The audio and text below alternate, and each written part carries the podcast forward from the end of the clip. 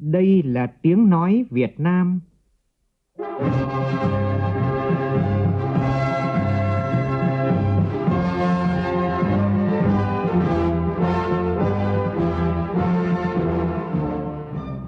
là tiếng nói Việt Nam, phát thanh từ Hà Nội, thủ đô nước Cộng hòa xã hội chủ nghĩa Việt Nam.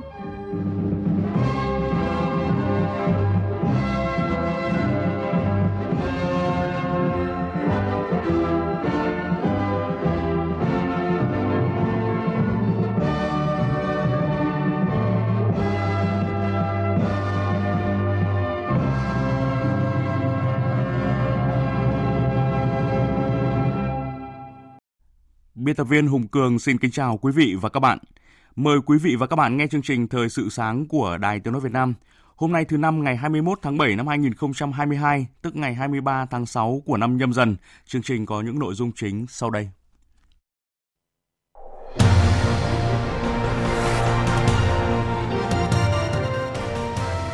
Đã có những báo cáo chuyên môn về tình trạng hoại tử xương hàm mặt trên các bệnh nhân sau mắc COVID-19 4 trong số 15 thuyền viên gặp nạn trên biển được tìm thấy, đem lại hy vọng về một điều kỳ diệu với những người còn đang mất tích.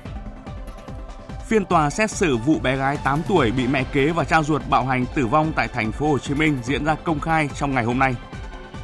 Trong phần tin thế giới, Nga cảnh báo sẽ còn mở rộng hơn nữa các mục tiêu tại Ukraine nếu các nước phương Tây tiếp tục cung cấp vũ khí tầm xa cho Ukraine. Trong khi đó, Liên minh châu Âu đã nhất trí gói trừng phạt thứ bảy vào Nga Thổ Nhĩ Kỳ không kích nhằm vào một điểm du lịch ở miền Bắc Iraq khiến ít nhất 8 dân thường thiệt mạng. Trong chương trình còn có bình luận nhan đề Thu hồi tài sản tham nhũng cần quyết tâm cao.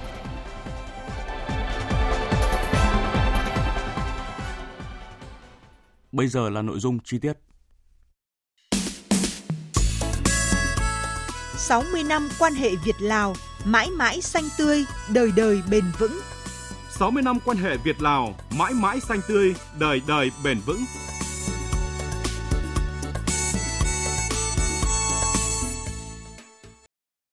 Thưa quý vị và các bạn, chiều tối qua tại nhà Quốc hội, Tổng thư ký Quốc hội, chủ nhiệm văn phòng Quốc hội Bùi Văn Cường đã có buổi làm việc với Tổng thư ký Quốc hội Lào Pinkham Lasa Sima đang có chuyến thăm làm việc tại Việt Nam. Tại cuộc tiếp, hai Tổng thư ký Quốc hội cũng đã trao đổi cụ thể về các nội dung chương trình hợp tác giữa Văn phòng Quốc hội, Ban thư ký Quốc hội hai nước trong thời gian tới. Trước mắt là chương trình giao lưu hợp tác giữa hai bên dự kiến sẽ được tổ chức tại tỉnh Quảng Bình vào tháng 8 tới. Hai Tổng thư ký Quốc hội cũng thảo luận về việc tổ chức hội thảo chuyên đề chia sẻ kinh nghiệm về tham mưu, phục vụ các hoạt động tổ chức của Quốc hội, sự phối hợp giữa Văn phòng Quốc hội, Ban thư ký Quốc hội với Văn phòng Hội đồng Nhân dân. Trong khuôn khổ chương trình Tuần Văn hóa Lào tại Việt Nam tối qua tại thành phố Hội An, tỉnh Quảng Nam, Bộ Thông tin Văn hóa và Du lịch Lào phối hợp với Bộ Văn hóa Thể thao và Du lịch Việt Nam và Ủy ban Nhân dân tỉnh Quảng Nam tổ chức chương trình biểu diễn của Đoàn Nghệ thuật Quốc gia Lào. Chương trình với sự tham gia của gần 40 ca sĩ, diễn viên múa, nhạc công, nghệ sĩ siếc biểu diễn những chương trình nghệ thuật đặc sắc, ca ngợi các giá trị văn hóa truyền thống, về tình yêu quê hương đất nước, về tình bạn bè chung một ý tưởng, chung một chiến hào, gắn bó keo sơn trong sự nghiệp xây dựng và bảo vệ Tổ quốc, về mối quan hệ hữu nghị đặc biệt. Qua đó, chương trình giới thiệu đến bạn bè trong nước và quốc tế hình ảnh về đất nước, con người hai nước Việt Nam-Lào, hướng đến kỷ niệm 60 năm ngày thiết lập quan hệ ngoại giao Việt Nam-Lào, 45 năm ngày ký Hiệp ước hữu nghị và hợp tác Việt Nam-Lào.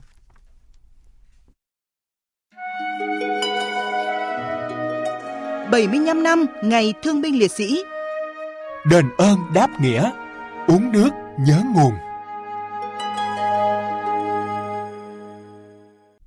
Thưa quý vị và các bạn, không bao giờ lãng quên lịch sử thông qua những hành động thiết thực là những gì thế hệ trẻ ở huyện vùng cao biên giới Mường Khương của tỉnh Lào Cai đang làm để thể hiện lòng biết ơn với thế hệ đi trước và trách nhiệm của tuổi trẻ sung kích trong xây dựng quê hương đất nước. Phản ánh của phóng viên cơ quan thường trú khu vực Tây Bắc.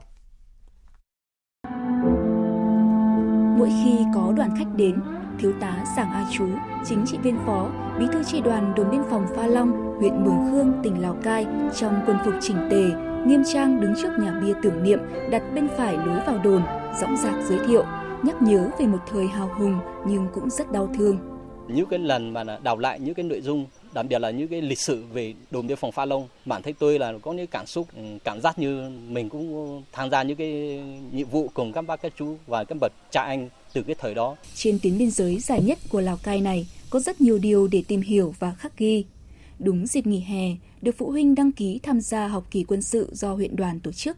Ngoài nhiều bài học rút ra sau quá trình rèn luyện tác phong, nền nếp, còn một hoạt động đặc biệt mà em Phạm Bảo An, học sinh lớp 6A, trường Trung học cơ sở thị trấn Mường Khương cùng 20 học viên khác có lẽ khó có thể quên, đó là chuyến thăm đồn Pha Long, thăm nhà bia tưởng niệm 49 cán bộ, chiến sĩ hy sinh trong trận Tiễu Phỉ năm 1950 tại Tà Ngải Trồ, thăm tặng quà các gia đình thương bệnh binh trên địa bàn trải nghiệm thực tế, em cảm thấy rất là biết ơn về những người chiến sĩ anh hùng đã hy sinh cho nền độc lập và tự do của đất nước để cho chúng em được học tập vui chơi trong môi trường hòa bình ạ. Bản thân em sẽ cố gắng học tập và rèn luyện để trở thành một con ngoan trò giỏi, giúp đất nước trở nên phát triển hơn ạ. Toàn huyện Mường Khương hiện có trên 400 đối tượng người có công. Những năm qua, công tác chăm lo cho gia đình có công với cách mạng gắn với phong trào đền ơn đáp nghĩa đã được địa phương chú trọng – từ năm 2017 đến nay, có trên 170 nhà hỗ trợ gia đình người có công được xây mới, sửa sang. Hầu hết các hộ chính sách hiện nay đều có mức sống cao hơn trung bình nơi cư trú. Năm nay tròn 75 năm kỷ niệm Ngày Thương binh Liệt sĩ, tại Mường Khương có rất nhiều hoạt động ý nghĩa như thắp nến tri ân tưởng niệm, dọn dẹp, chỉnh trang bia mộ liệt sĩ, tổ chức gặp mặt, giao lưu, thăm hỏi, tặng quà, xây dựng quê hương giàu mạnh, bình yên và hạnh phúc trần đánh không quên bên đồi Mời quý vị nghe tiếp chương trình Thời sự sáng của Đài Tiếng Nói Việt Nam. Thưa quý vị, Văn phòng Chính phủ vừa phát đi thông báo số 210 kết luận của Phó Thủ tướng Vũ Đức Đam tại cuộc họp về tình hình xử lý vướng mắc trong cấp giấy chứng nhận nghỉ à, việc bảo hiểm xã hội đối với người mắc lao động COVID-19 và phụ cấp cho cán bộ nhân viên ngành y tế. Theo đó, Phó Thủ tướng yêu cầu Bộ Y tế căn cứ luật bảo hiểm xã hội, luật khám bệnh chữa bệnh, ý kiến các đại biểu dự họp khẩn trương hướng dẫn giấy chứng nhận nghỉ việc hưởng bảo hiểm xã hội đối với người lao động mắc COVID-19, bảo đảm chặt chẽ, không để tình trạng trục lợi, lợi dụng chính sách. Về chế độ phụ cấp cho nhân viên y tế, Phó Thủ tướng yêu cầu Bộ Y tế tiếp thu ý kiến các bộ, khẩn trương hoàn thiện hồ sơ trình chính phủ, nghị định sửa đổi bổ sung nghị định số 56. Về chế độ đối với nhân viên y tế thôn bản, Bộ Y tế trực tiếp làm việc với Bộ Nội vụ, Bộ Tư pháp để thống nhất nội dung và hình thức văn bản. Giá xăng trong nước tại kỳ điều hành ngày hôm nay được dự báo có thể giảm tới 3.000 đồng một lít, còn giá dầu diesel cũng có thể được giảm tới đến 1.600 đồng một lít nếu cơ quan quản lý không chi quỹ bình ổn. Tuy nhiên do quỹ bình ổn vẫn âm nên dự báo các cơ quan chức năng sẽ tiếp tục trích lập quỹ bình ổn để có dư địa điều hành giá xăng dầu trong các kỳ tới. Như ở kỳ điều hành ngày 11 tháng 7 vừa qua, Liên Bộ đã trích gần 1.000 đồng một lít. Đây là mức trích lập cao kỷ lục Cục Hàng không Việt Nam vừa có văn bản gửi các đơn vị liên quan yêu cầu các cơ quan đơn vị thực hiện khi lập kế hoạch bay hàng ngày của hãng hàng không phải tuân thủ với giờ cất hạ cánh được xác nhận và phép bay được cấp. Các chuyên gia hàng không nhận định động thái của Cục Hàng không Việt Nam đưa ra nhằm hạn chế tình trạng chậm hủy chuyến tại sân bay Nội Bài và Tân Sơn Nhất, yêu cầu áp dụng từ ngày 1 tháng 8 của năm 2022. Ủy ban Nhân dân tỉnh Cà Mau vừa ban hành quyết định công bố tình huống khẩn cấp về thiên tai đối với sạt lở đê biển Tây tỉnh Cà Mau, đoạn từ bờ Nam cống kênh mới đến bờ Bắc cống Đá Bạc, huyện Trần Văn Thời và khu vực Vàm Tiểu Dừa, huyện U Minh. Tại các khu vực công bố tình huống khẩn cấp có 5 vị trí sạt lở rất nguy hiểm với tổng chiều dài là gần 3.200 mét. Kinh phí để khắc phục là gần 37 tỷ đồng từ nguồn ngân sách nhà nước – trong những đoạn sạt lở, nghiêm trọng nhất là khu vực từ bờ Nam cống kênh mới đến bờ Bắc cống đá bạc với tổng chiều dài hơn 2.600 mét.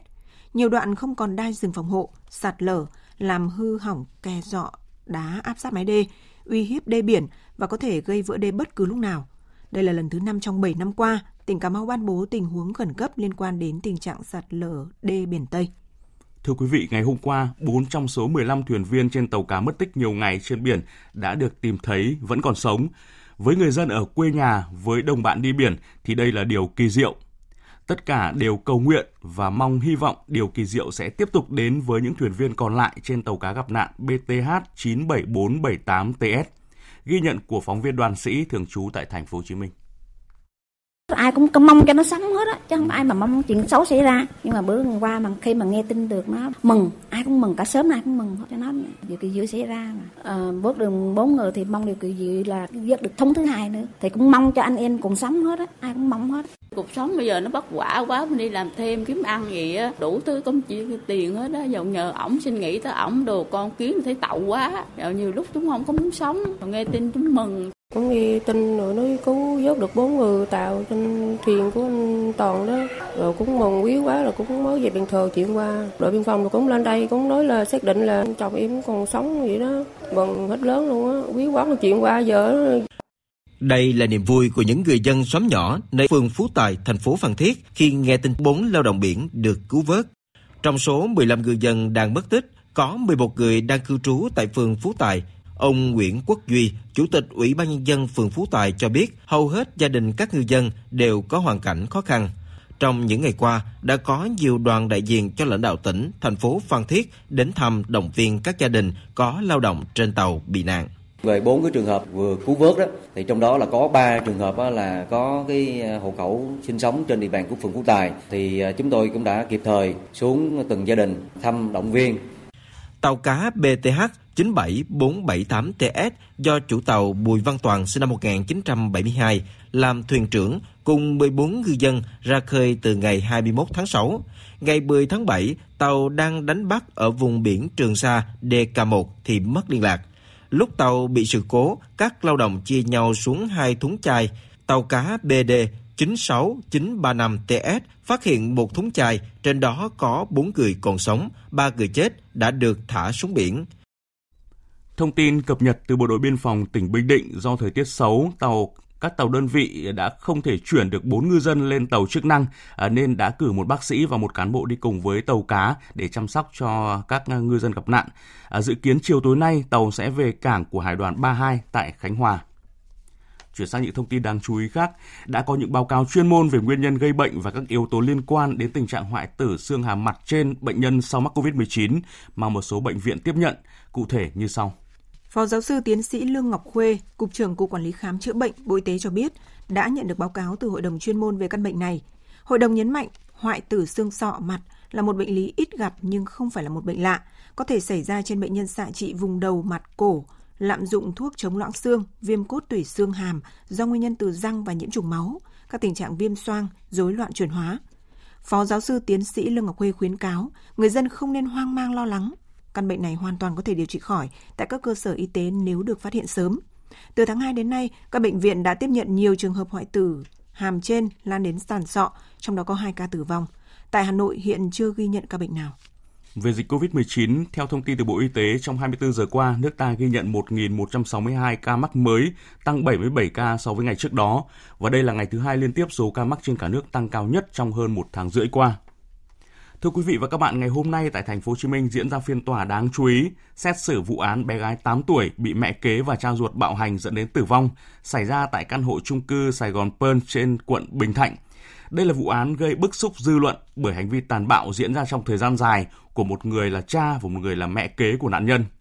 Người dân thành phố Hồ Chí Minh mong muốn tòa tuyên một bản án thích đáng với hai bị cáo. Phóng viên Tỷ Huỳnh thường trú tại thành phố Hồ Chí Minh phản ánh.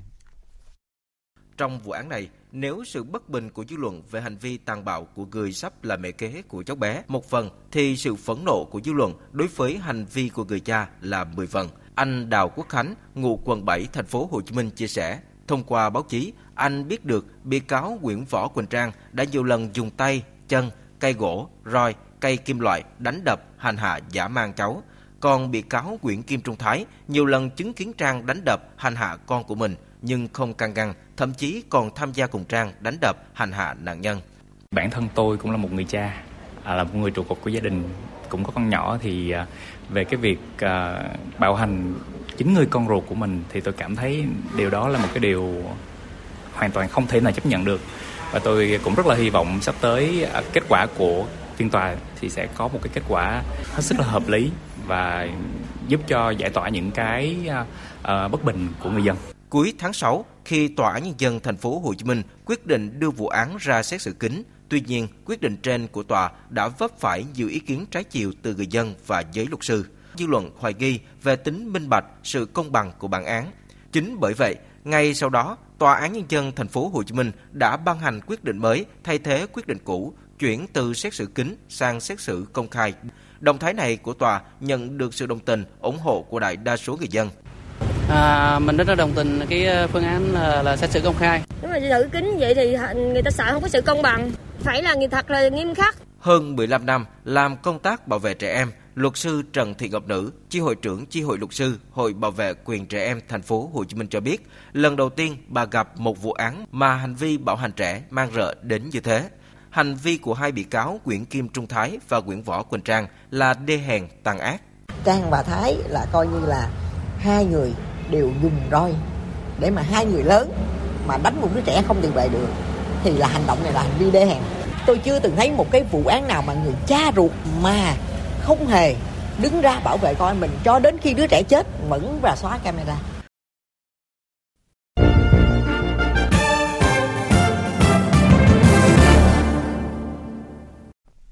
Chuyển sang phần tin quốc tế, ngay sau kỳ họp lần thứ tư Ủy ban Hợp tác song phương Việt Nam Indonesia diễn ra ngày hôm qua, Bộ trưởng Ngoại giao Bùi Thanh Sơn và Bộ trưởng Ngoại giao Indonesia Retno Masudi gặp gỡ báo chí để thông báo kết quả kỳ họp.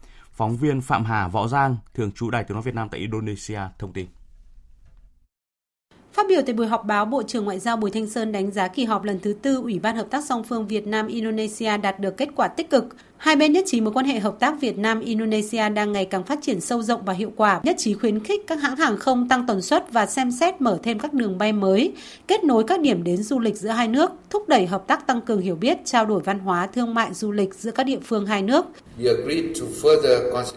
Hai bên nhất trí củng cố và làm sâu sắc hơn nữa quan hệ đối tác chiến lược bằng cách tăng cường sự tin cậy chính trị, thúc đẩy các cơ chế hợp tác song phương, giữ đà tăng trưởng thương mại và đầu tư, đồng thời thúc đẩy hợp tác trong các lĩnh vực khác, bao gồm quốc phòng, an ninh, nông nghiệp, năng lượng, du lịch và kết nối. Việt Nam mong muốn hợp tác chặt chẽ với Indonesia trong nỗ lực cùng phục hồi và phát triển kinh tế xã hội bền vững. Về phần mình, Bộ trưởng Ngoại giao Indonesia Retno Masudi nhấn mạnh kỳ họp lần thứ tư trao đổi về các vấn đề khu vực và quốc tế cùng quan tâm, Bộ trưởng Retno Masudi nhấn mạnh. Tôi đánh giá cao sự ủng hộ của Việt Nam đối với vai trò Chủ tịch ASEAN của Indonesia vào năm 2023. Tôi xin nhấn mạnh tầm quan trọng trong việc duy trì vai trò của ASEAN đối với người dân khu vực cũng như thế giới. Trong bối cảnh đầy thách thức hiện nay, ASEAN càng trở nên quan trọng hơn trong việc đóng góp vào hòa bình, ổn định và thịnh vượng ở khu vực. Hai bên nhất trí kỳ họp lần thứ 5 sẽ được tổ chức tại Việt Nam trong năm 2024 hoặc 2025. Các nước thành viên Liên minh châu Âu đã nhất trí gói trừng phạt thứ bảy nhằm vào Nga, trong đó cấm nhập khẩu vàng của nước này và phong tỏa tài sản của ngân hàng lớn nhất Nga Sberbank. Lệnh trừng phạt dự kiến có hiệu lực từ ngày hôm nay. Cộng hòa Séc, nước hiện đang giữ chức chủ tịch luân phiên EU cho biết, EU cũng đã bổ sung thêm nhiều cá nhân và thực thể của Nga có liên quan đến chiến dịch quân sự đặc biệt của Nga tại Ukraine vào danh sách trừng phạt. Lệnh cấm nhập khẩu vàng của Nga là nhằm đáp ứng quyết định đã được nhóm các nước công nghiệp phát triển hàng đầu thế giới G7, trong đó Đức, Pháp và Italia là thành viên, nhất trí tại cuộc họp hồi cuối tháng trước. Trong khi đó, bình luận về khói trừng phạt thứ bảy, Tổng thống Ukraine Volodymyr Zelensky cho biết là chưa đủ, đồng thời quan ngại việc EU bị động và lệ thuộc vào nguồn cung khí đốt từ Nga. Ngày hôm qua, Ngoại trưởng Nga Sergei Lavrov cũng cho biết các nhiệm vụ quân sự của chiến dịch đặc biệt tại Ukraine đã vượt ra ngoài miền đông Donbass trong 5 tháng qua. Theo Ngoại trưởng Nga, phạm vi địa lý của chiến dịch đặc biệt đã bị thay đổi sau khi các cuộc đàm phán hòa bình giữa Nga và Ukraine kết thúc hồi tháng 3 mà không đạt bất kỳ tiến triển nào.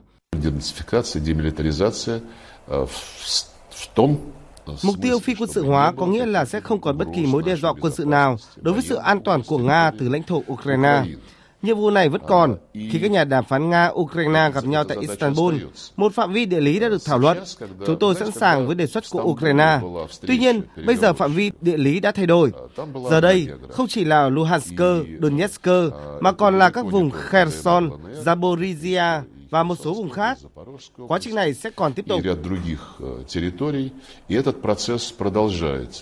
Ngoại trưởng Nga cảnh báo các mục tiêu quân sự của Nga sẽ còn mở rộng hơn nữa nếu các nước phương Tây tiếp tục làm trầm trọng tình hình, cung cấp vũ khí tầm xa cho Ukraine. Truyền thông Iraq đưa tin về việc Thổ Nhĩ Kỳ đã tiến hành một cuộc không kích nhằm vào một địa điểm du lịch ở miền Bắc Iraq, khiến ít nhất 8 người thiệt mạng và 23 người khác bị thương. Theo các nguồn tin an ninh thuộc chính phủ Iraq, tất cả các nạn nhân đều là khách du lịch và dân thường. Tiếp theo chương trình sẽ là một số thông tin thể thao.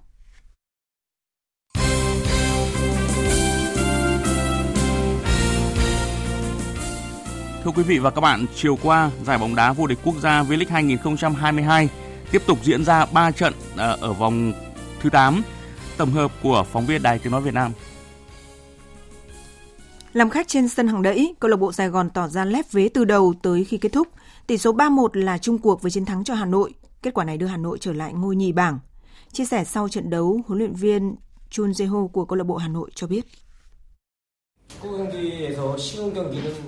Trong bóng đá không có trận thắng nào là dễ dàng. Chúng tôi có một tuần chuẩn bị kỹ càng cho trận này. Hiệp một chúng tôi dùng Nguyễn Hai Long và Phạm Đức Huy ở giữa sân nhằm kiểm soát thế trận tốt hơn và cuối cùng lối chơi được vận hành tốt. Tôi luôn muốn có những ngoại bình tốt nhất. Hiện tôi đang kiểm tra một số cầu thủ ở Đông Âu. Tôi vẫn muốn hướng đội đến lối chơi kiểm soát bóng nhiều hơn trong thời gian tới.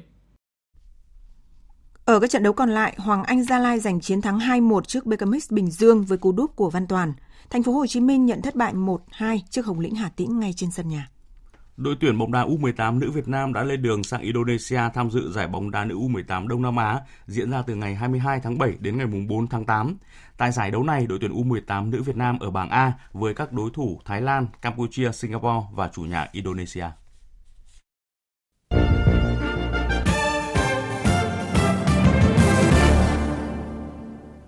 Quý vị và các bạn đang nghe chương trình Thời sự sáng của Đài Tiếng Nói Việt Nam. Thưa quý vị, 80.000 tỷ đồng đó là số tài sản bị chiếm đoạt, thất thoát trong các vụ án tham nhũng kinh tế chưa được thu hồi.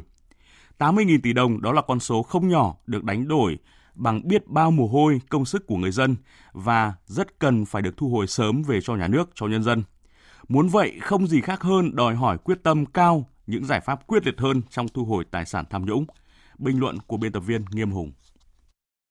Thông tin được đưa ra tại buổi họp báo do Bộ Tư pháp tổ chức hôm 19 tháng 7 vừa qua về kết quả công tác 6 tháng đầu năm và nhiệm vụ giải pháp chủ yếu công tác 6 tháng cuối năm nay cho thấy trong số gần 130.000 tỷ đồng bị chiếm đoạt thất thoát trong các vụ án tham nhũng, kinh tế thuộc diện Ban chỉ đạo Trung ương về phòng chống tham nhũng tiêu cực, theo dõi chỉ đạo, hiện mới thu hồi được gần 50.000 tỷ đồng, còn gần 80.000 tỷ đồng chưa được thu hồi. 80.000 tỷ đồng tương đương với 5% tổng thu ngân sách của năm 2021, tương đương với tổng kinh phí thực hiện chương trình mục tiêu quốc gia giảm nghèo và an sinh xã hội bền vững giai đoạn 2021-2025 để mỗi năm xóa nghèo cho 1,5 triệu người. Và cũng với 80.000 tỷ đồng này cũng sẽ là số kinh phí đủ để xây dựng 10 chiếc cầu Trần Hưng Đạo bắc qua sông Hồng mà Hà Nội đang dự kiến khởi công trong năm nay. Thật đáng tiếc và xót xa khi số tiền 80.000 tỷ đồng tham nhũng chưa được thu hồi. Cũng xin được nói thêm, đó chỉ là số tiền liên quan đến các vụ đại án tham nhũng do Ban chỉ đạo Trung ương theo dõi chỉ đạo. Còn trên thực tế, còn số này còn lớn hơn. Khách quan mà nói, trong tổng số gần 130.000 tỷ đồng tham nhũng, đến nay đã thu hồi được gần 50.000 tỷ đồng, tương đương với tỷ lệ hơn 38%, cũng là sự nỗ lực cố gắng không nhỏ của các cơ quan chức năng. Bởi trước năm 2013, tỷ lệ thu hồi tài sản tham nhũng trung bình chỉ đạt khoảng 10%.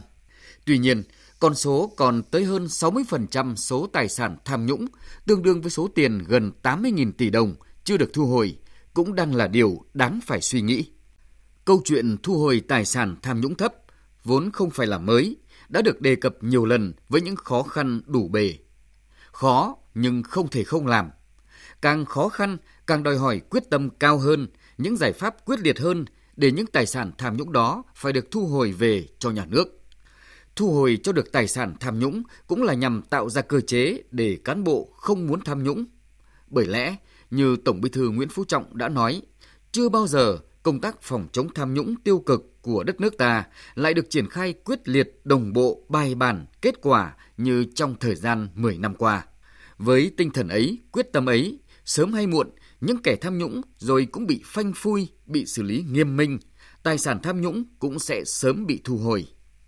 Thử hỏi lúc đó, liệu ai dám còn tư tưởng cứ vơ vét vào tù là xóa hết để hy sinh đời bố, củng cố đời con? Quyết liệt để thu hồi hàng chục nghìn tỷ đồng tài sản tham nhũng là đòi hỏi bức thiết đang đặt ra và người dân cả nước đang kỳ vọng với sự quyết liệt đồng lòng chống tham nhũng trên dưới đồng lòng dọc ngang thông suốt. Các cơ quan chức năng sẽ tiếp tục xử lý nghiêm minh các vụ án tham nhũng tiêu cực, kiên quyết nhanh chóng thu hồi tài sản thất thoát để giữ nghiêm kỷ cương phép nước. Quý vị và các bạn vừa nghe bình luận nhan đề Thu hồi tài sản tham nhũng cần quyết tâm cao. Dự báo thời tiết Thưa quý vị, nhiều mây, có mưa rào và rông rải rác, cục bộ có mưa vừa mưa to với cảnh báo. Trong mưa rông có khả năng xảy ra lốc, xét, mưa đá và gió giật mạnh là hình thái thời tiết phổ biến tại nhiều tỉnh thành trên cả nước trong ngày hôm nay. Bây giờ là tin chi tiết. Phía Tây Bắc Bộ có mưa rào và rông rải rác, cục bộ có mưa vừa, mưa to, nhiệt độ từ 23 đến 33 độ. Phía Đông Bắc Bộ có mưa rào và rông rải rác, cục bộ có mưa vừa, mưa to, nhiệt độ từ 24 đến 33 độ. Khu vực từ Thanh Hóa đến Thừa Thiên Huế có mưa rào và rông rải rác, cục bộ có mưa vừa, mưa to, nhiệt độ từ 25 đến 33 độ. Khu vực từ Đà Nẵng đến Bình Thuận có mưa rào và rải rác có rông, cục bộ có mưa vừa, mưa to, nhiệt độ từ 24 đến 32 độ. Tây Nguyên có mưa rào rải rác và có nơi có rông, cục bộ có mưa to, nhiệt độ từ 20 đến 29 độ. Nam Bộ có mưa rào và rải rác có rông, cục bộ có mưa to, nhiệt độ từ 24 đến 32 độ. Khu vực Hà Nội có mưa rào và rông rải rác, cục bộ có mưa to, nhiệt độ từ 25 đến 33 độ. Dự báo thời tiết biển Vịnh Bắc Bộ có mưa rào rải rác và có nơi có rông, tầm nhìn xa trên 10 km, giảm xuống từ 4 đến 10 km trong mưa, gió Đông Nam cấp 4. Vùng biển từ Quảng Trị đến Quảng Ngãi, vùng biển từ Bình Định đến Ninh Thuận và vùng biển từ Bình Thuận đến Cà Mau có mưa rào và rông rải rác, tầm nhìn xa trên 10 km, giảm xuống từ 4 đến 10 km trong mưa, gió Nam đến Đông Nam cấp 4, cấp 5. Vùng biển từ Cà Mau đến Kiên Giang có mưa rào và rông rải rác. Trong mưa rông có khả năng xảy ra lốc xoáy và gió giật mạnh. Tầm nhìn xa trên 10 km, giảm xuống từ 4 đến 10 km trong mưa, gió Tây đến Tây Nam cấp 3, cấp 4. Khu vực Bắc và giữa Biển Đông và khu vực quần đảo Hoàng Sa thuộc thành phố Đà Nẵng có mưa rào và rông vài nơi, tầm nhìn xa trên 10 km, gió Đông Nam đến Nam cấp 4. Khu vực Nam Biển Đông và khu vực quần đảo Trường Sa thuộc tỉnh Khánh Hòa, Vịnh Thái Lan có mưa rào và rông rải rác. Trong mưa rông có khả năng xảy ra lốc xoáy và gió giật mạnh, tầm nhìn xa trên 10 km, giảm xuống từ 4 đến 10 km trong mưa, gió Tây Nam cấp 4. Vừa rồi là những thông tin dự báo thời tiết trong ngày, bây giờ chúng tôi tóm lược một số tin chính vừa phát. 4 trong số 15 thuyền viên trên tàu cá mất tích nhiều ngày trên biển được tìm thấy vẫn còn sống. Với người dân quê nhà và đồng bạn đi biển thì đây là điều kỳ diệu. Mọi người đều cầu nguyện và mong điều kỳ diệu sẽ tiếp tục đến với những thuyền viên còn lại trên tàu cá gặp nạn. Ngày hôm nay tại thành phố Hồ Chí Minh diễn ra phiên tòa đáng chú ý xét xử vụ án bé gái 8 tuổi bị mẹ kế và cha ruột bạo hành dẫn đến tử vong, xảy ra tại căn hộ chung cư ở quận Bình Thạnh. Đây là vụ án gây bức xúc dư luận bởi hành vi tàn bạo diễn ra trong thời gian dài.